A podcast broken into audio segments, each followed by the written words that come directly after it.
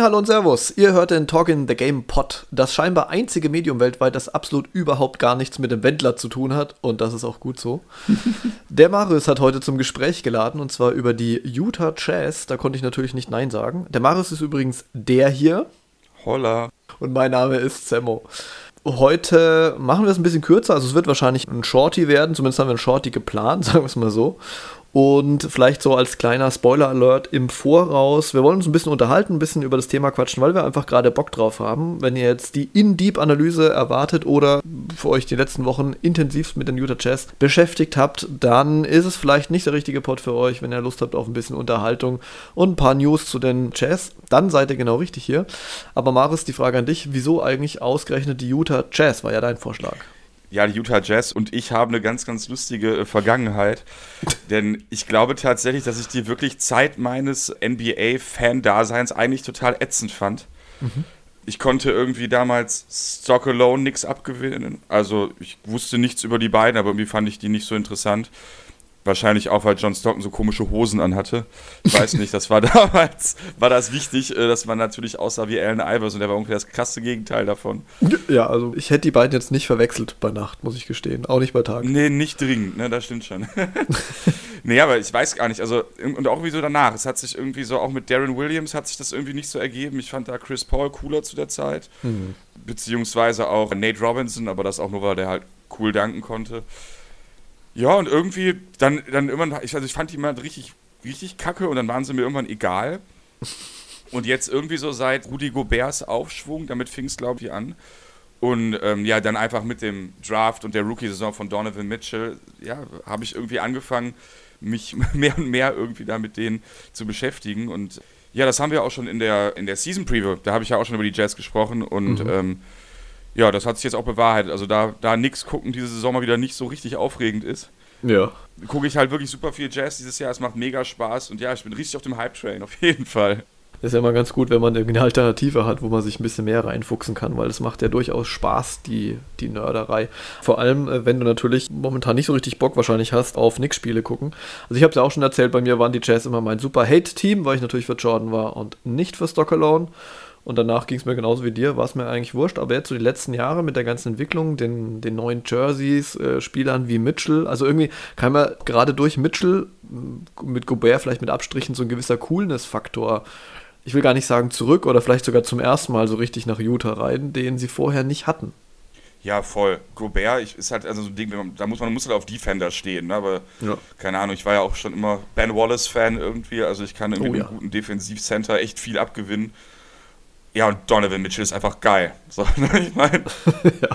dem zuzugucken, das ist einfach eine absoluter, also einfach, macht einfach Spaß, ne? Das ist ganz großartig. Vor allem, er hat ja jetzt nochmal wirklich einen großen Schritt voran gemacht jetzt in dieser Saison, aber da kommen wir gleich nochmal dazu. Du bist ja nicht erst seit zwei Monaten Jazz oder heimlicher Jazz-Fan, ich nenne es jetzt einfach mal so, sondern schon eine Weile. Aber in den letzten Jahren hm, war es nicht immer so ganz das Gelbe vom Ei, ne? Auch ergebnistechnisch vor allem.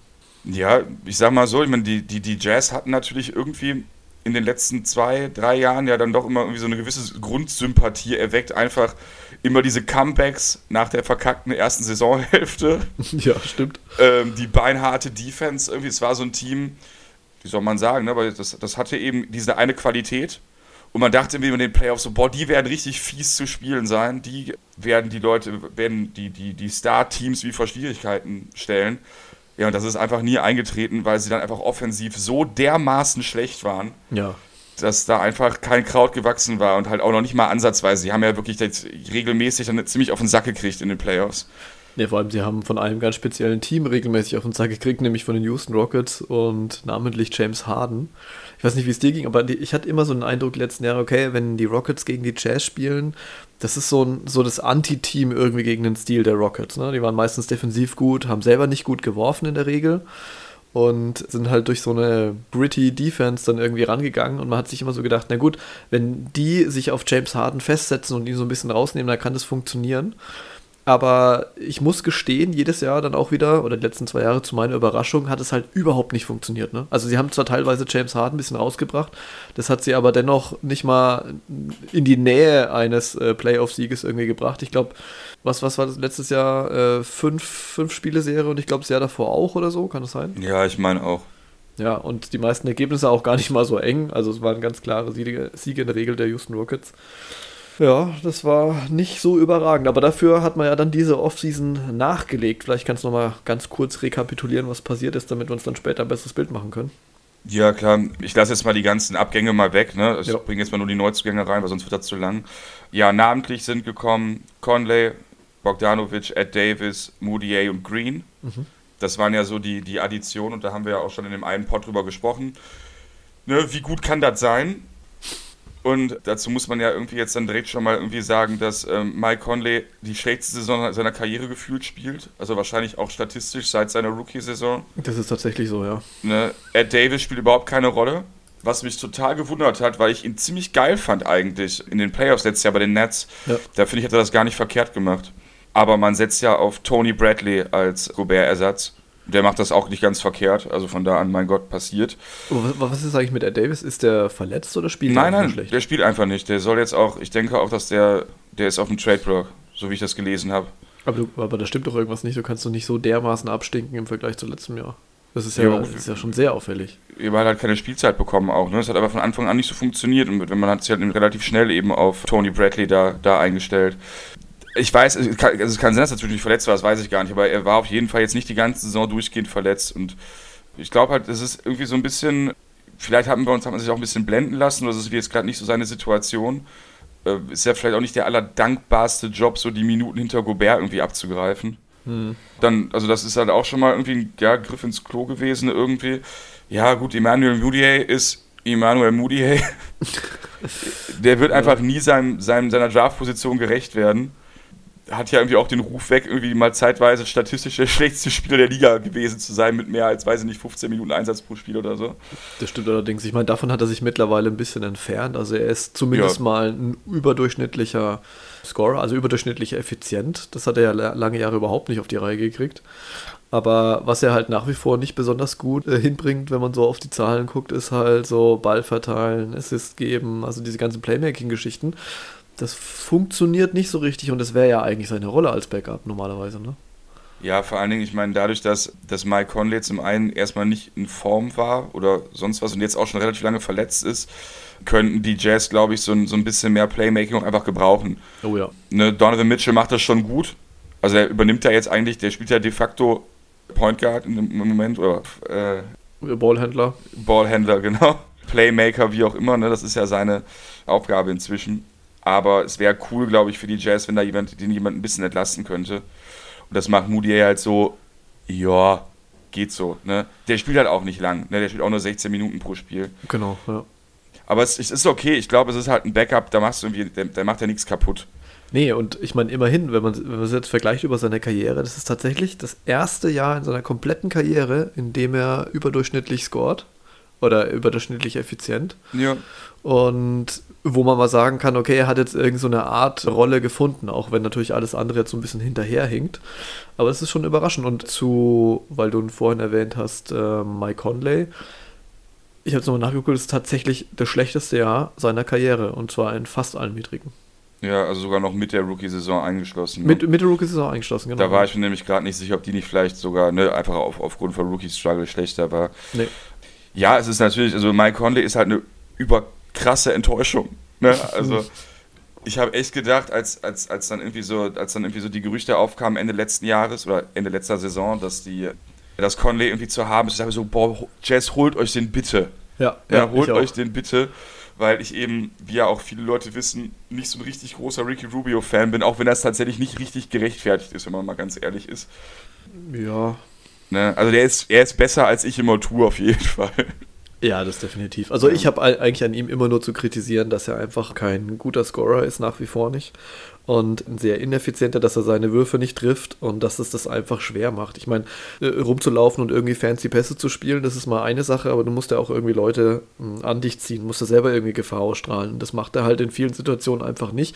Und das siehst du dann auch oft, wenn halt die Defense von ihm absinkt und lässt ihn halt einfach ballern und der haut es dann auch noch daneben das ist, weiß nicht, das ist was nervt mich dann irgendwie total. Und da, dadurch war er mir dann irgendwie lange Jahre dann tatsächlich zu überhyped von manchen mhm. Seiten. Oder ich habe einfach nur den falschen Leuten zugehört, das kann auch sein.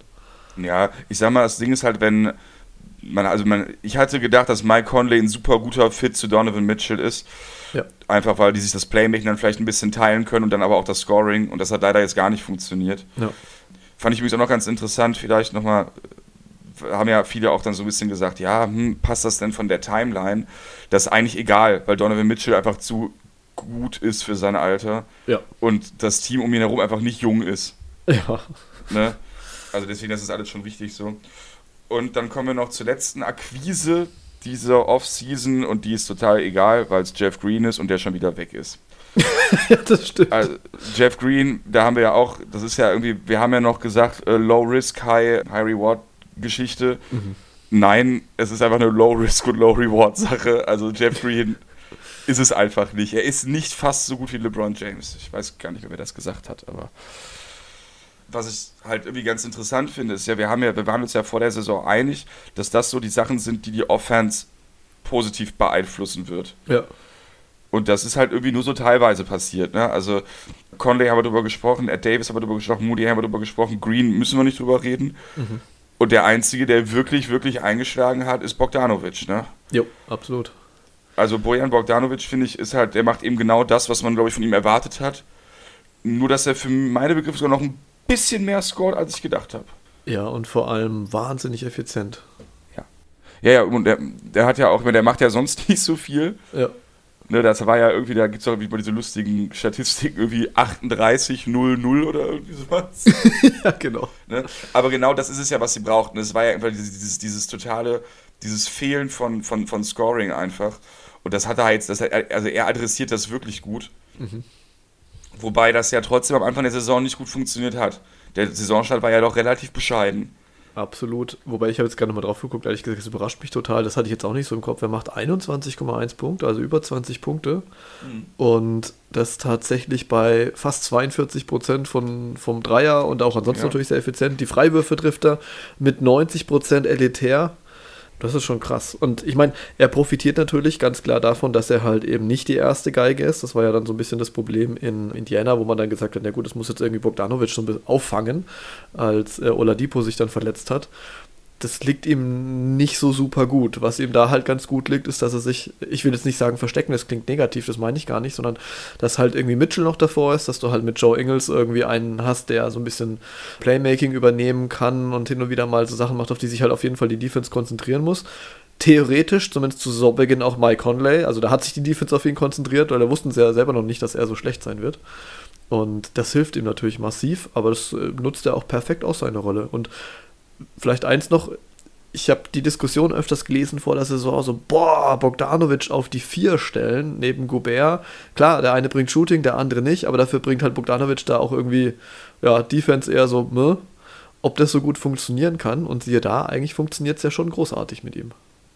Ja, es ist, ich habe das jetzt auch viel gesehen. Also der, der momentane Run ist halt auch einfach absurd. Ja. Die, also ich muss sagen, dass die Jazz am Anfang der Saison zum Gucken keinen Spaß gemacht haben. Ja ich kann mich da noch an so ein Spiel erinnern, Jazz gegen Kings habe ich da, glaube ich, geguckt. Das, ist halt, das war eines der ersten Spiele der Saison. Das war wirklich so ein gruseliges Stückwerk. Also das konnte man sich auf beiden Seiten überhaupt nicht angucken. Ja. Und ja, tatsächlich seit dem, seit dem Mid-Season-Trade, also dem ersten Trade dieser Saison, läuft es bei den Jazz. Es war tatsächlich eine, die, die Akquise von Jordan Clarkson war echt ein absoluter Glücksgriff. Wer hätte das gedacht, oder? Im Vornherein ich habe, ich weiß auch nicht, Jordan Clarks ist so ein Typ, der ist auch, der ist mir immer so ein bisschen unterm Radar geflogen. Irgendwie so in diese, der war bei mir so ein bisschen immer in der Richtung Swaggy P oder so. ja, genau. Also irgendwie Dudes, die so ein bisschen scoren können, aber eigentlich gar nichts anderes ja. und dementsprechend nur produktiv sein können, wenn sie ballern dürfen und für ein scheiß Team spielen, um denen es um nichts geht. Ja, aber ich meine, jetzt, äh, ich habe so das Gefühl, er ist irgendwie ein anderer Typ. Wenn ich an Jordan Clarkson denke, muss ich immer an meine eigene Story aus dem Quizport denken. Mit den, mit den Dinos Stimmt, ja, ja, genau. das ist immer das Erste, was mir einfällt. Und wenn ich jetzt so hingucke, okay, er kommt von der Bank und so weiter, aber ich meine, 14 Punkte, dabei ist er noch relativ effizient irgendwie. Also er spielt eigentlich genau die Rolle, die sie von ihm erwartet haben, nämlich jemanden von der Bank das Scoring bringen. Er macht genau das. Ja, und er macht es halt richtig gut. Ja. Ne, der, hat auch, der kann auch mal so einen Run starten du merkst einfach, dass die Jazz haben einfach wirklich dieses, dieses Problem, was sie jetzt Jahre hatten, und zwar, dass sie halt überhaupt keine Offense hatten. Mhm. Ne? Donovan Mitchell kann auch keine Offense alleine rocken. So, der wird zwar immer besser und der ist auch meiner Meinung nach ein All-Star, also gehört für mich ins, ins, ins All-Star-Team, zumindest jetzt halt in die Reserve. Die, die Starter sind ja schon durch. Aber auch wenn nicht, ist ja auch egal. Aber er ist halt einer der besseren Shooting Guards der Liga oder der besten. Aber du musst halt irgendwie diese Leute dazu kriegen. Ne? Und ich meine, das hat damit, dass es mit Conley nicht funktioniert hat, war ja dann schon mal eher enttäuschend. Und dementsprechend finde ich diesen Trade für Clarkson genial. Ja, ist natürlich gut, dass sie ihn jetzt geholt haben, weil er hat halt genau den offensiven Umschwung gebracht, den sie sich eigentlich mit Mike Conley gewünscht hatten und vor allem äh, vielleicht auch so ein bisschen, ein bisschen was davon aufgefangen, was sie sich natürlich auch von Jeff Green erhofft hatten. Ich meine, der war jetzt nie der, der Monster-Scorer schlechthin, aber er hätte ja definitiv von der Bank ein bisschen mehr bringen sollen als das, was er da halt gebracht hat. Deswegen ist er jetzt auch weg. Und damit war es dann durchaus ein Glücksgriff. Und ich muss sagen, auch irgendwie ein cleverer Gamble, weil, also in, in meinem Kopf hatte Jordan Clarkson schon immer so diese Scorer-Rolle inne und auch im Prinzip genau das, was er jetzt halt gebracht hat. Das hatte man noch so aus LA-Zeiten drin, aber er hat es ja eigentlich überhaupt nicht mehr auf die Platte gebracht. Also ein bisschen Risiko war schon dabei, als sie ihn geholt haben. Ja, gut, aber auf der anderen Seite muss man sehen, dass das auch einfach finanziell ein super smarter Move war, weil man eben dem dauerverletzten Dante Exum einfach einen viel zu dicken Vertrag gegeben hat und der jetzt auch noch ein paar Jahre läuft. Und ich meine, dann die beiden Zweitrunden-Picks, die sie dann noch abgegeben haben, glaube ich, können sie ganz gut verkraften. Ähm, also finde ich sowohl aus, Spiel, ich ne, sowohl aus spielerischer Sicht, auch wenn es ein Gamble war, definitiv. Aber es, sie hat noch nichts zu verlieren. So, Dante Exum hat ja nicht gespielt. Ja. Also, ne, da gab es halt überhaupt, es gab keinen Grund zu fallen. Und ich meine, zwei Zweitrunden-Picks, die bei den Jazz dann wahrscheinlich irgendwie Platz 50 bis 60 sind. Ja. Scheiß drauf, so. Ne? Und jetzt vor allem auch diesen Dante Exum-Vertrag aus den Büchern zu haben, ist echt gut, weil den haben sie echt überbezahlt. Absolut. Und gleichzeitig können die Cavs halt mal wieder versuchen, irgendwie ein bisschen was draus zu machen. Ich meine, die machen es ja auch richtig. Ne? Das ist jetzt kein hoffnungsloser Fall, aber es ist sicherlich ein Fall, wo man Utah sagen kann, das hätte jetzt auch nicht mehr wirklich was gebracht, da weiterzumachen. Hm. Ja. Aber wer wirklich was bringt, äh, jetzt ist ja, ähm, also nicht erst in letzter Zeit, aber jetzt ganz besonders Donovan Mitchell.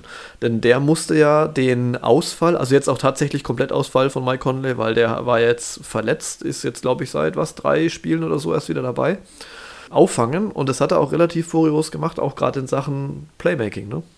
Ja, Donovan Mitchell ist echt ein krasser Typ. Also, man hat ja damals, ich weiß gar nicht, wer das gesagt hat, das war ja so ein ganz eigenartiger Vergleich, der dazu Rookie Dwayne Wade gezogen wurde. Das fand ich damals echt ein bisschen übertrieben. Das ist auch immer noch übertrieben. Das ist ja, der ist ja, ja. Der ist ja nicht der nächste Dwayne Wade. Aber eben ein super guter Shooting Guard, der durchaus eben auch diese Playmaker-Qualitäten hat. Der ist unglaublich explosiv, der spielt einfach einen unfassbaren Ball. Wie gesagt, also wahrscheinlich sogar noch mehr Combo-Guard im positiven Sinne kann man fast gar nicht sein. Genau, und vor allem, er kann halt mittlerweile einfach in diese Rollen reinschlüpfen, die er halt ähm, vorher immer nicht so richtig ausfüllen konnte. Also, wenn an ihm was kritisiert wurde, dann war es ja meistens, dass er zu wenig Assists spielt und zu sehr auf den eigenen äh, Wurf Wert legt. Ich meine, die Utah Jazz haben die letzten drei Jahre auch immer besonders einen Scorer gebraucht. Ne? Aber es war halt immer mal wieder so der Fall, dass du halt mehr Playmaking auch für andere gebraucht hättest. Und jetzt siehe da, äh, Mike Conley ist draußen und er hat teilweise über Stretches ähm, die 5 Assist-Marke überschritten dann pro Spiel. Hat sich jetzt so ein bisschen eingependelt bei 4, irgendwas. Und jetzt im Januar zum Beispiel 4,3 Assists im Schnitt, aber jetzt ist er äh, kürzlich sozusagen auch wieder Mike Conley dazugekommen. Aber er füllt jetzt auch dieses Loch und haut nicht nur drauf. Ja, genau. Und vor allem, ich meine, das, das Playmaking-Ding, das adressieren Utah Jazz, finde ich schon super, super clever, weil sie einfach viele verschiedene Playmaker haben. Ne, es ist eben Mitchell, es ist Bogdanovic in klein, also der kann es mhm. auch, er macht es nicht so, aber dem kann man auch den Ball mal geben. Mike Conley, klar, wenn der fit ist, aber vor allen Dingen Joe Ingles und auch äh, Royce O'Neill machen vom Flügel einfach eine ganze Menge. Ja. Ne, ich meine, Ingles hat, hat fünf Assists im Schnitt, das ist schon relativ krass. Und so wie es es eben aufteilt, ist es eben einfach eine, das ist, also das ist, das ist ja keine Elite-Offensive, die die Jazz spielen. Nee. Ne, aber wir reden ja von einem Team, was gar keine Offense hatte, gefühlt, zumindest auf hohem Niveau. Ja. Und da gehen sie jetzt eben, da haben sie, glaube ich, diese, diese, diese Probleme, die sie hatten, eigentlich ziemlich stark adressiert, dafür, dass so dieser Plan A Conley nicht wirklich funktioniert hat. Bis jetzt. Und es liegt aber unter anderem auch, und da würde ich jetzt mal gerne hören, was du eigentlich zu ihm sagst.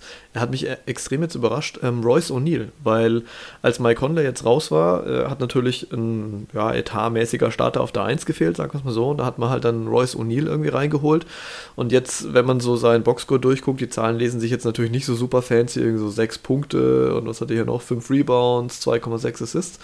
Auf der anderen Seite, erstens mal, er trifft 43% von draußen Das ist krass. und ist damit, das ist richtig krass, der stärkste Schütze im Team. Gut, äh, Sean Young ist noch äh, vor ihm tatsächlich, also der zweitstärkste Schütze. Und dazu habe ich äh, mir auch nochmal die, die Zahlen rausgezogen. Er ist eigentlich ein unterschätzt guter Assistgeber. Also in Relation zu seiner, äh, zu seiner Rolle und zu seiner Usage. Also er, er macht ja eigentlich nicht so super viel natürlich auf dem Feld, dafür ist er nicht da.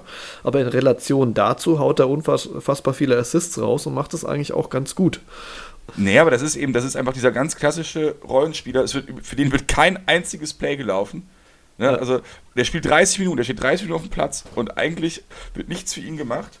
Aber er macht eben immer das, was gerade wichtig ist, was wichtig ist. Ne? Und ich meine, da sind einfach ganz Ja. viele Sachen drin, die man in den Stats eben nicht sieht. Ne? Und dann sag mal, wie das ist, ne? Screen stellen, den Pass vor dem Pass spielen, diese ganzen Sachen. Und das meine ich eben mit Playmaking vom Flügel, weil sowohl er als auch, äh, als auch Ingles das echt ganz gut können. Und ähm, neben Royce O'Neill sehe ich eben halt auch gerade Joe Ingles Entwicklung diese Saison oder die Rückentwicklung sozusagen wieder zu seinem alten Level als äh, auch als unglaublich wichtig äh, für den Erfolg der, der Jazz an, weil Joe Ingles hat am Anfang der Saison echt einen dicken Slump gehabt. Aber meinst du, das hat auch ein bisschen was mit seiner Rolle zu tun gehabt? Weil Joe Ingles war ja die letzten Jahre immer Starter. Und jetzt war ja zu Anfang der Saison so ein bisschen die Idee, wir lassen Joe Ingles von der Bank kommen. Der Hintergedanke war natürlich verständlich, weil man sich gesagt hat, okay, ich habe dann wirklich jemanden von der Bank, der das Ganze ein bisschen anleiten kann, der eben entsprechend Playmaking bringen kann und der halt einfach ein cleverer Typ ist. Ne? Also so, ein, so eine Mischung aus, wie soll man sagen, Glue Guy, Playmaker und, und halt ein alter. Fuchs, sowas. So ein Allrounder, genau. Und das hat halt irgendwie überhaupt nicht funktioniert. Und seit er jetzt wieder ins Starting-Lineup reingerutscht ist, funktioniert er wieder richtig gut. Ich habe mich auch gewundert am Anfang der Saison, dass sie Ingles rausgenommen haben und O'Neill drin behalten haben. Aber Royce O'Neill ist unverzichtbar, glaube ich, tatsächlich, als, als, als der Spieler, der er ist, auch wenn er gar keine Statistiken liefert, gefühlt. ja, also da schaut es echt ein bisschen mal aus.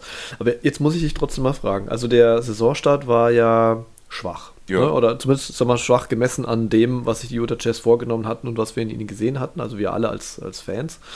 Und ähm, Ja, und nicht nur als Fans, ne? Auch, also das war ja, also wir haben ja jetzt nicht totalen Quatsch da irgendwie gesagt vor der Saison. nein. Ne? Ja. Also Mike Conley, das, das, also ich denke mal, da waren wir jetzt nicht die Einzigen, die dachten, dass das besser läuft. Nein, also mit uns als Fans meinte ich jetzt so die ge- generelle NBA-Gefolgschaft, sagen wir es mal so. Und natürlich auch äh, sämtliche Experten, die im Vornherein da Prognosen gemacht haben, haben die natürlich auch wesentlich besser gesehen und vor allem Conley besser gesehen. Aber jetzt war es so, dass sich Conley eben verletzt hat. Es wurde so ein bisschen umgestellt. Engels wurde dann wieder ins Starting-Lineup reingeholt und so weiter. Und wenn man sich jetzt mal die Zahlen der letzten 15 Spiele anschaut, dann ist es ja ziemlich krass. Und jetzt wollte ich dich einfach mal fragen, woran das liegt. Aber ich würde erstmal kurz die Zahlen raushauen, weil Mach das das. ist wirklich krass. Und zwar, das Team hat als Team 39% äh, Drei-Point, also äh, Drei-Punkte-Shooting. Das ist krass, ja. Und vor allem halt die Utah Jazz, die die letzten Jahre gefühlt, keine Ahnung, 19% hatten. 19, Ich genau. übertreibe jetzt mal ganz leicht. ähm, dann ein, äh, die letzten 15 Spiele, wie gesagt, ein 121er O-Rating. Das ist das beste O-Rating der ganzen Liga. Also die Jazz. Das ist richtig krass. 107er D-Rating. Gut, kommt, da kommt man vielleicht noch drunter, aber macht dann im Endeffekt auch nichts mehr aus, weil dennoch bestes Net-Rating der Liga mit plus 14. Die beste True Shooting Percentage der Liga, also aus allen Lagen am besten getroffen. Man hat vier Spieler in der Top 20 ligaweit, was die äh, Drei-Punkte-Percentage anbelangt. Also vier Spieler in der Top 20. Das ist krass.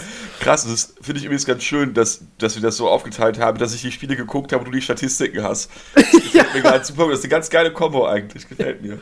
Das ist ganz cool, ja. Aber da sieht man gleich mal, wer überhaupt keine Ahnung hat und nur eine Tabelle vorliest. Aber trotzdem, ich mach's ja. Genau. Und man hat neun Spieler, die im Vergleich zum Schnitt, also auf ihrer Position, zum Ligaschnitt, überdurchschnittlich effizient sind. Und all das zusammen generiert sich dann natürlich in 18 Siege aus 20 Spielen. Und das ist echt ein Brett. Und jetzt frage ich dich, wie konnte das dazu kommen, dass man am Anfang so rumgeeiert hat und jetzt auf einmal 18 aus 20 holt? Also sie haben auch einfach krass underperformed am Anfang. Mhm. Ne, weil, also das ist aber ganz oft so, ne? Man hat dann, das ist dann wieder dieses Recency Bias, ne? Wir sagen, boah, das wird, das ist jetzt das totale Team, dann sind die ersten zehn Spiele schlecht und jetzt denken wir wieder, oh Gott, wir haben es total vertan, die Jazz sind eine Katastrophe, Blödsinn. Ne? Die ja. hatten einfach, also das war wirklich ein, ein, es war nicht so einfach für die, dass das neue Zusammenwachsen, die, die Integrierung der Spieler war wirklich ein Problem. Ne, das mit Bogdanovic war okay, aber auch nicht so gut, wie es jetzt ist. Das mit Joe Ingles, das hat gar nicht funktioniert von der Bank. Ähm, und Mike Conley hat einfach so dermaßen enttäuscht. Und der hat ja viel, also er hat ja am Anfang noch sehr viel gemacht. Und das war eben nicht erfolgreich. Ja. Und dann hast du wieder das Problem gehabt, dann war die Offense wieder zu stark sich, weil keiner wusste genau, was er machen sollte. Und dann stehen die eben einfach nur rum. Ja. Und das haben sie die letzten Jahre auch viel gemacht, wenn dann eben, gerade wenn dann irgendwie auch ein Rubio den Ball eher langsam nach vorne gebracht hat. Und das war eben genau das, was dann auch war. Defensiv sind die Jazz überragend gut. So, das wird sich auch nicht so schnell ändern. Mhm. Aber ähm, die Offensive war eben dann nochmal einen Tacken schlechter anfangs als letzte Saison, weil eben die neue Zusammenführung des Teams nicht funktioniert hat. Und das ist einfach jetzt der große Unterschied. Ne? Du hast halt jetzt keinen Mike Conley mehr, der nicht wirklich funktioniert, der nicht wirklich fit ist auf der Eins, und du hast einen Donovan Mitchell, der den Großteil des Playmakings übernimmt. Du hast, wie du gerade schon gesagt hast, Joe Ingles in einer für ihn viel besseren ähm, Rolle. Mhm. Und dann eben einfach, dass, dass, dass, dieses, dass diese drei Spieler, oder von mir aus sogar vier, mit Bogdanovic, nee, sagen wir die drei, wollen wir nicht übertreiben, aber dass die sich einfach dieses Playmaking teilen, das macht sie einfach unglaublich schwer auszurechnen es stehen, sie, sie schaffen es einfach so, immer einen starken Dreierschützen eigentlich freistehen zu haben, weil ja. du kannst Gobert nicht, nicht verteidigen. Nee. Ne, geht ja nicht. Du kannst ja den Center nicht aber da stehen lassen, so, weil der stellt sich unter den Kopf und macht ihn dann im Notfall rein. Genau. Und alle anderen können schießen. Ne? Sprich, wenn Donovan Mitchell ausrastet, wieder, ne, und dann denkst du, okay, den müssen wir jetzt doppeln, dann ist einer von den guten Schützen frei und Mitchell hat inzwischen auch die Übersicht, den Ball dann dahin zu bringen, beziehungsweise über eine Zwischenstation den dahin zu bringen. Das ist, glaube ich, ein gewichtiger Faktor tatsächlich, ja. Ja, das ist genau das eben. Das ist einfach, also, das ist einfach wirklich diese Umstellung und vor allen Dingen eben auch, dass Donovan Mitchell einfach doch noch ein bisschen besser ist, mhm. als wir das, als, als das vielleicht am Anfang der Saison gedacht wurde. Ja, ich meine, bei den Lineups ist es schon auffällig, dass du halt jetzt den Fall hast. Letztes Jahr zum Beispiel war ja ähm, noch äh, Derek Favors da. Genau. Und ja. äh, da war es oft so, erstens haben die anderen Spieler halt nicht so toll getroffen wie dieses Jahr. Das ist natürlich auch schon mal eine super Entwicklung. Zum anderen hast du halt immer zwei Non-Shooting Bigs da rumstehen gehabt in der Zone. Oder was heißt immer? Ich meine, die wurden ja dann auch ein bisschen äh, gestaggert letztlich, aber du hast immer Leute rumstehen gehabt, die halt die Zone dicht machen. Und das hat es wieder Mitchell schwer gemacht. Und jetzt waren ja so ein paar Lineups, wenn man sich die so mal so durch durchscrollt. Mitchell plus drei Shooter plus Gobert, so wie du es gerade gesagt hast. Das heißt, die Zone ist frei, also außer Gobert natürlich, der parkt da halt oder wohnt da, hat sich ein Häuschen gebaut. Und äh, übrigens sein Shotchart schaut auch sehr witzig aus. Es ist einfach ein fetter roter Knödel unterm Korb und das war's. Ja, klar, natürlich. ja, aber sieht dann immer lustig aus, wenn man es mal sieht. Und dadurch kann halt Mitchell dann auch wirklich irgend zu den Drives ansetzen, die ihn halt auch so gut machen. Da hat er plötzlich Platz. Ja, und alter Vater macht er das gut. Ja. Ne? das ist halt einfach krass. So, wenn, der, wenn, wenn, du, wenn du halt merkst, der kann am einen, wenn, dann, wenn er mit dem ersten Schritt am Verteidiger vorbei ist und in die Zone zieht, das sieht dann wirklich aus wie D-Wade. Ja. Ne, der hat einfach, der, der, der hat ja auch nicht umsonst mal den Dunk-Contest gewonnen. Ne? Der hat einfach auch Sprungfedern. Der ist ultra athletisch. Das ist einfach, das ist der Hammer. Und das ist genau das, was du gerade sagst, eben, dass Favors ein total beschissener Fit war. Ja. Der ist kein schlechter Spieler, überhaupt nicht, aber er hat eben in dieses System nicht gepasst. Und im Endeffekt finde ich, dass die Offense jetzt, die hat ja schon so ein bisschen, ja, Murray Ball, weiß ich nicht, Auswüchse teilweise angenommen. Ähm, mhm. Das meine ich jetzt gar nicht, weder, dass sie jetzt total perfekt wären, noch, dass das was Schlimmes ist. Aber du hast eben einfach dieses mit dem, du hast einfach dieses, dieses Shooting-Ding. Ne? Und wenn jetzt Gobert noch schießen könnte, wäre es perfekt. Dann könntest du Five Out spielen, das geht natürlich nicht. Aber wenn man überlegt, dass man vorher halt irgendwie so eine total langsame, starkstige Offense hat, ist das jetzt einfach total krass. Ja, extrem. Und es zeigt sich auch bei Donovan Mitchell jetzt gerade an den Zahlen, wie er jetzt diese, diese Freiheiten, die er dadurch halt auch genießt, ausnutzt. Ne? Also er ist direkt am Ring so effizient wie nie, er ist aus der kurzen Midrange so effizient wie nie, aus der langen Midrange. Gut, die Corner-Dreier, das funktioniert überhaupt nicht, aber alle anderen Dreier, also insgesamt hat er dann zumindest mal gehalten auf Niveau und das befördert ihn natürlich so ein bisschen voran. Ne? Und jetzt frage ich mich allerdings, also Mike Conley ist ja jetzt wieder zurück. Und ich glaube, wir sind uns ja auch relativ einig, dass Mike Conley äh, so schlechter jetzt war irgendwie zu Saisonstart, aber dass er ja grundsätzlich eigentlich ein guter Spieler ist. Also irgendwas funktioniert ja nicht in der Abstimmung oder vielleicht bei ihm persönlich noch ja, nicht ja. so richtig. Aber erstens, sind die Jazz wirklich besser ohne Mike Conley? Ich meine, die Frage kommt natürlich mit einem leichten Grinsen.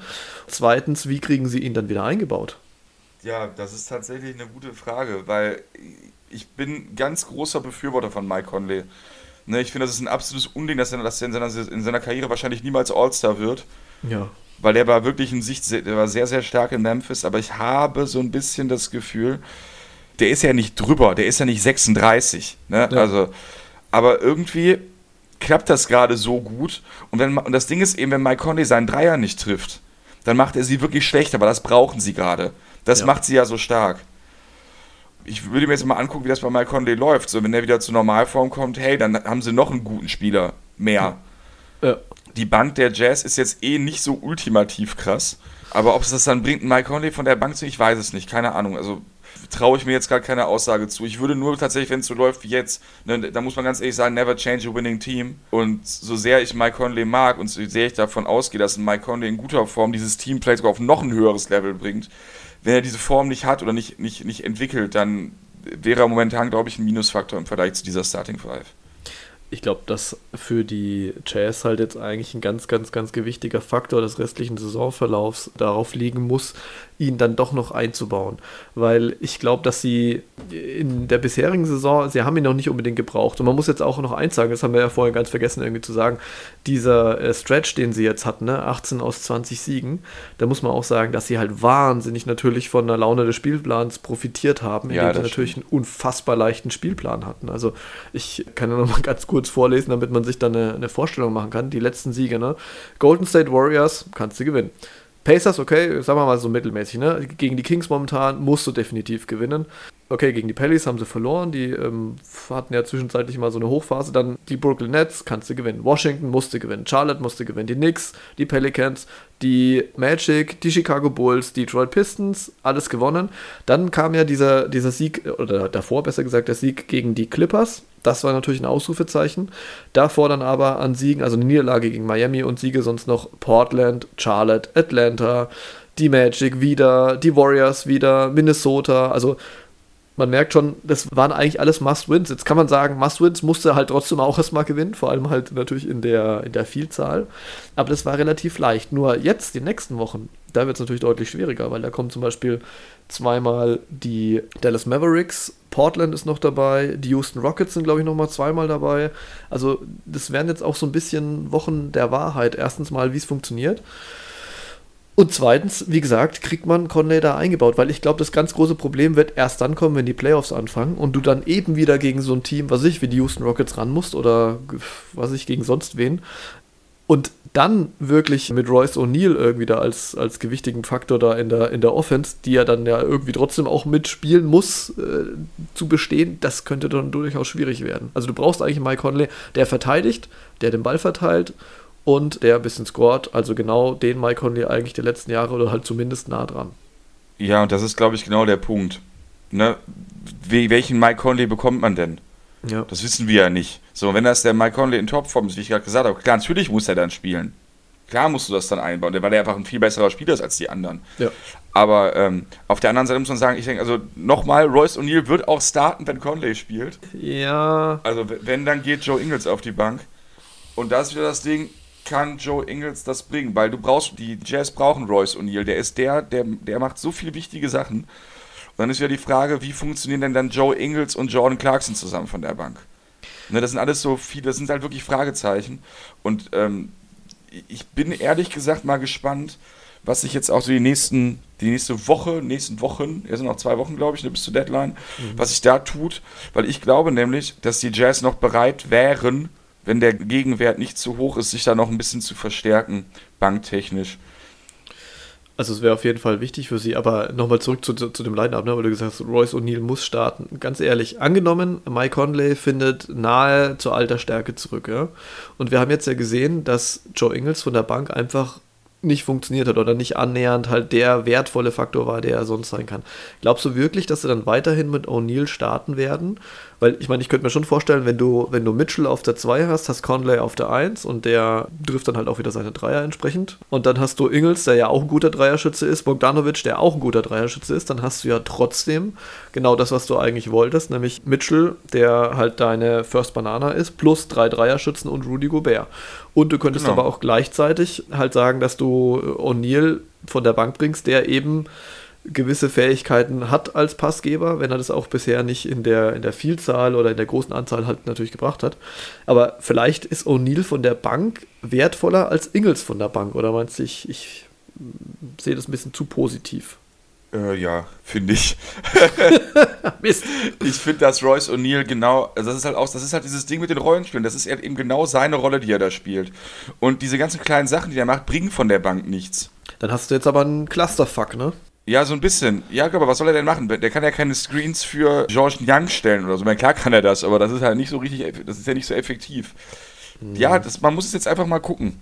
Ich weiß es nicht, aber ich glaube, ich glaube, dass man eher Ingles wieder auf die Bank setzt. Aber gut, das wissen wir jetzt nicht. Es, es kann, wie gesagt, wir gehen jetzt auch gerade von einem guten Conley aus. Ne? Vielleicht kommt er nicht mehr auf diese, in, in diese Sphäre und dann kommt er von der Bank. Und das wäre auch gar nicht so schlimm. Mein Gott, Mike Conley, selbst in der Form jetzt von der Bank, ist doch riesig. Ja, ja, ne. Und dann hast du Conley von der Bank und Clarkson von der Bank und Yang von der Bank. Moody ist dann total redundant tatsächlich. Und Tony Bradley oder so, das ist ja auch nicht so total schlecht. So ein bisschen in die Idee könnte ich mich natürlich schon verlieben, weil man muss sagen, wenn du jemanden von der Qualität eines letztjährigen Mike Conleys von der Bank bringen kannst oder dir das erlauben kannst, weil es deine Kaderkonstruktion eben so hergibt, dann ist das natürlich Bombe, ne? Ja, gut, wenn der ansatzweise in die Form des letzten Jahres kommt, der von der Bank kommt, ist halt lächerlich, ne? Ja, genau. Aber dahin musst du ihn kriegen, ne? Also da müssen sie jetzt wirklich jede Anstrengung drauf verwenden, die noch übrig bleibt, das ausgefuchst zu kriegen. Ja, aber alles, was wir jetzt halt machen, ist halt alles Kaffeesatzleserei, weil wir einfach nicht wissen, wie fit Mike Conley ist. Und davon hängt halt alles ab. Deswegen machen wir einen Podcast. Genau. Ja, nee, stimmt. Aber was meinst du? Also sagen wir mal, Conley, wir müssen jetzt mal irgendeinen Case annehmen, ja? Sagen wir mal, Conley wird besser, nicht der alte, 75 Prozent. ja, 75% der alte, also halbwegs solide, sagen wir mal so. Was rechnest du den Utah Jazz in den Playoffs für Chancen aus? Mega schwierig. Weil, ganz ehrlich, wenn ich jetzt wieder erzähle, dass die Jazz so eklig zu spielen sind, dass die alle Teams scheinen, scheiden die eh wieder aus. Hast du letztes Jahr auch schon gesagt. Ja, eben. der, der Westen ist einfach abgefuckt hart. Ne? Du hast ja die beiden LA-Teams. Ja. Du hast die Rockets, du hast die Jazz, du hast irgendwo auch die Mavericks. Wen habe ich vergessen? Irgendwer fehlt noch bei den guten Teams. Ich rufe hier gerade nochmal die Tabelle auf, weil ich komme auch gerade durcheinander. Ja gut, Denver ist natürlich noch da, ne? Denver, die habe ich vergessen, genau. So, danach die beiden Teams, also sprich ähm, OKC plus X, San Antonio zum Beispiel, von mir aus San Antonio oder Grizzlies oder Pelicans, wer es auch immer dann am Ende schafft. Portland. Bei den letzten beiden, glaube ich, das werden, also wenn die Jazz Erster oder Zweiter werden, glaube ich, sind sie in der ersten Runde ganz klarer Favorit. Ja. Und in allen anderen Partien können die theoretisch auch einfach rausfliegen, sofort.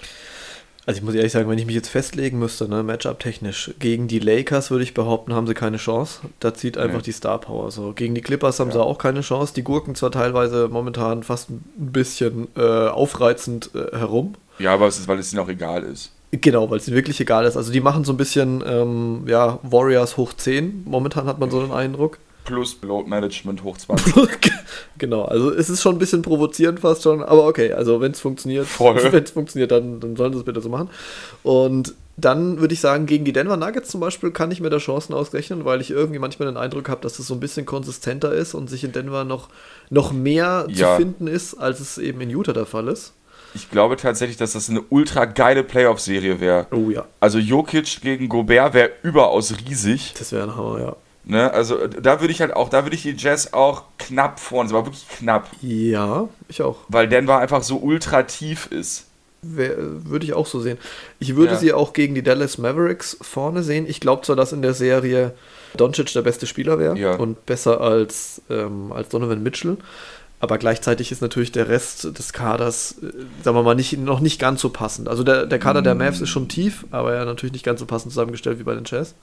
Ja, und jetzt, wo Powell noch fehlt, haben die halt überhaupt gar niemanden, der irgendwie dann da, da irgendwie dann Gobert davon ab, äh, abbringen kann, Porzingis zu zerstören. Nee, ja, absolut nicht. Ne? Und dann, also glaube ich auch bei den Mavericks Jazz sehe ich die Jazz auch vorne, ja. Ja. Und dann ist natürlich die Frage, was ist mit der großen Nemesis der letzten Jahre, die Houston Rockets? Ich sehe sie momentan besser. Aber das bringt ja alles nichts, wenn James Harden einfach in den totalen, ich bin total geisteskrank Modus reingeht. Mhm. Dann ist er halt immer noch stark. Aber was man halt trotzdem sagen muss, ist, dass eben, dass sie sind, sind auf jeden Fall viel, viel besser als in den letzten Jahren. Ja. Die Jazz. Ja. Weil einfach die Offense wirklich gut ist. Ich weiß gar nicht, kannst du gerade mal kurz nachgucken, wie viel die gerade sind im Offensive, in der Offensive? Das weiß ich gar nicht. Die Jazz? Hm? Im O-Rating bestes Team der Liga letzten 15 Spiele. Ja. Ne? Also sprich, die Offensive ist, ist also jetzt eigentlich ist auch egal, wie es am Anfang war. Ist halt, wie es jetzt ist. Der Status quo ist hervorragend. Ja. Und das macht sie natürlich zu einer deutlich, deutlich besseren Mannschaft als letztes Jahr und das Jahr davor. Ja, definitiv. Vor allem, ich meine, das Lustige ist ja, dass sie sind äh, mittlerweile eine Top 10 Offense und Defense, aber sie sind vor allem eine bessere Offense, als sie eine gute Defense sind. Weil sie mittlerweile, also Saison, also über die ganze Saison gerechnet, jetzt nicht nur die letzten 15 Spiele, und da ist eben das Lump des äh, Saisonanfangs mit drin, die siebtbeste Offense der Liga sind und Ja, genau, das meine ich. Das ist schon krass, wenn man das mal vergleicht mit vorher. Richtig krass. Und die acht beste Defense und damit natürlich beides Top 10. Also das sagt man ja im Normalfall, dass wenn du in beiden äh, Metriken halt Top 10 bist, dass du dann einer der Kandidaten sein könntest für einen Titel, ne? Ja, dann, sind wir, dann machen wir mal Butter bei die Fische. Ich glaube, dass sie auch gegen die Rockets im Vorteil sind und gegen die anderen beiden Teams, die dann kommen, auch. Und dementsprechend wäre das ja dann Worst-Case-Szenario, müsste dann ja je nach Matchup natürlich zweite Runde sein. Ja. Und Best Case ist eigentlich Conference-Finale. Das sehe ich auch so. Äh, und zwar absoluter Best Case, weil egal gegen welches LA-Team, da fliegen Genau. sie raus, da bin ich mir relativ sicher. Ja, das habe ich auch so im Gefühl. Ja, schön, guck mal, da sind wir uns doch einig. Das ist doch klasse. Aber ich meine, das wäre wär super. Stell dir mal vor, die Utah Jazz in den äh, Conference Finals, da hätte ich auch richtig Bock drauf. Boah, wenn die Jazz gegen die Lakers spielen, dann bleibe ich jede Nacht wach. Auf jeden Fall. Boah, da wäre ich so richtig. Auch die Nächte, in denen sie nicht spielen. Genau, ja, einfach für, den Rhythmus. Ja. Ich mache dann, ich mach dann einfach Homeoffice mal so zeitversetzt. genau. Ich sag dann, Chef, pass mal auf, wir müssen das jetzt alles mal ein bisschen anders machen. Ja. Ich komme nicht morgens um sieben, sondern ich fange abends um sieben an.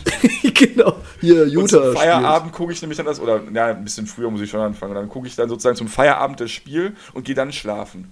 Ja, das ist so geil. Eigentlich ein cooler Rhythmus. Vor allem, da hast du immer. Ruhe beim Arbeiten, weil dann ist sonst keiner so richtig aufgedreht. Beziehungsweise Ja, ich kann ja anwesend. sonst, ich kann dann ja mal fragen, so ich kann ja erzählen, dass ich ein Kind bekommen habe oder so und das ist irgendwie nachts im Schlaf gerade stressig. Alleinerziehender Vater oder so. genau.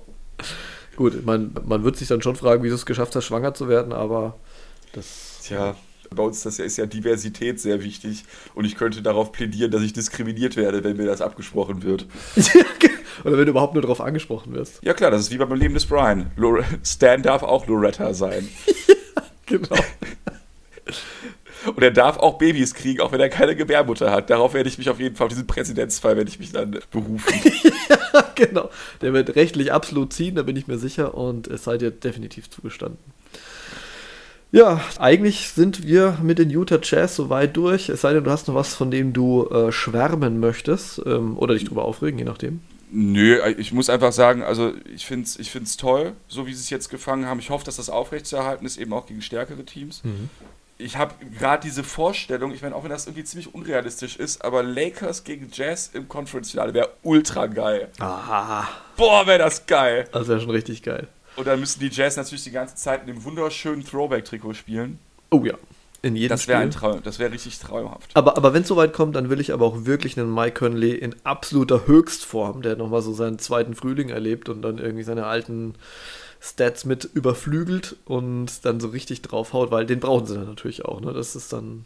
Ja, klar, der bräuchte dann so zwei, drei Redemption-Games wahrscheinlich, damit die eine Chance haben. Ja. Und dann gibt es absolute Blockparty, Howard gegen Gobert, das könnte auch ganz witzig werden. Ja, das wäre schon, nein, wahrscheinlich wird wahrscheinlich nicht so weit kommen, weil das Conference-Finale wird dann ja doch höchstwahrscheinlich ja dann doch LA gegen LA sein.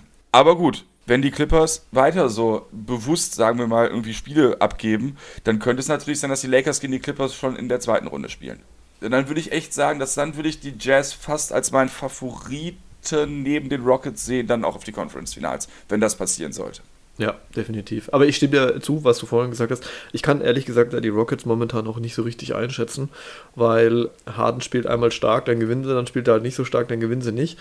Ich sehe allerdings dieses Jahr eher noch mehr das Problem als die letzten Jahre, gerade jetzt hier im Matchup mit den, äh, mit den Jazz und deren Defense, dass Okay, ich meine, da war Chris Paul natürlich auch verletzt und so weiter, ne? aber ich habe irgendwie den Eindruck, sie sind noch weniger fähig, irgendwie abseits von James Harden dann eine vernünftige Offense zu generieren, wenn Ja. er nicht funktioniert.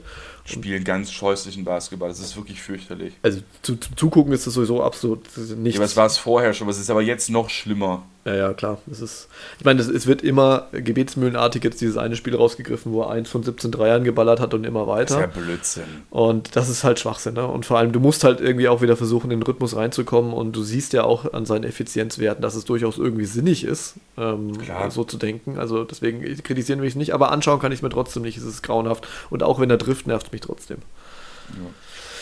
Naja, schauen wir mal, wie es ausgeht. Insofern ähm, würde ich sagen, haben wir einen Shorty halbwegs short hingekriegt für unsere Verhältnisse. Ja, eine Dreiviertelstunde finde ich ist fair. Absolut super. Und äh, ja, ich finde, wir sollten das öfter machen. Das macht Spaß. Gerne, gerne. Beim nächsten Mal so. Ne? Und ich glaube, das, das, das kann man vielleicht mal so zwischenschieben. Das ist auch von der Nachbearbeitung ja nicht so stressig. Und wäre mal nett, so, wenn ihr mal draußen, die das hört, äh, sagt mal so Daumen hoch, Daumen runter, ob ihr das gut findet. Das könnt ihr uns dann ja bei Twitter, Instagram oder sonst wo schreiben. Denn wenn euch das gefällt, können wir das bestimmt noch das ein oder andere Mal einstreuen. Da wir ja zu fünft sind, können wir das ja auch so ein bisschen durchschieben. genau. Also mir hat es ultra Spaß gemacht, Samuel. War richtig geil. Jo, mir hat es auch richtig Bock gemacht. Und das Coole ist, so ein Shorty kriegt man halt auch mal vor dem Abendessen durch. Ich meine, ihr wisst jetzt äh, nicht äh, so richtig, wie unsere Aufnahmesituation ist, aber meistens geht natürlich ein ganzer Abend für drauf. Und wenn man zwischendrin mal sagen kann, okay, das schiebe ich jetzt hier gerade mal rein oder nochmal kurz vorm ins Bett gehen nochmal irgendwie 30, 40 Minuten, dann ist das klasse. Jetzt könnt ihr natürlich sagen, ja, liegt doch an euch. Warum müsst ihr denn die anderen Pots so lang machen? Aber da muss ich sagen, sorry, wir labern einfach zu gern. Das funktioniert definitiv nicht. Mit größerem Thema und mehr Leuten. sehr schön. Wort zum Sonntag. ja, genau. Insofern würde ich sagen, bis bald, bis zum nächsten Shorty. Wenn ihr ein Shorty-Thema übrigens habt, könnt ihr es uns auch noch vorschlagen. Ähm, dann kümmern wir uns eventuell drum. Oder halt ein Team, ne? Oder ein Team, genau. Oder, weiß nicht, irgendein Spieler oder eine Story oder sowas. Da kann man sich ja relativ viel vorstellen für so ein Format. Insofern einfach mal die Meldung reingeben und dann schauen wir uns das Ganze mal an. Und jetzt wünsche ich dir noch einen schönen Abend, Marius. Du hast noch was vor. Ich gehe jetzt essen. Bei uns gibt es gleich Spaghetti Bolognese und ich liebe Spaghetti Bolognese. Insofern, äh, mit viel Vorfreude. Macht's gut und bis bald. Guten Hunger, Sam, und reingehauen. Danke. Ciao. Go shorty, it's your birthday. Go shorty, it's your birthday. Go shorty, it's your birthday. Go shorty, shorty.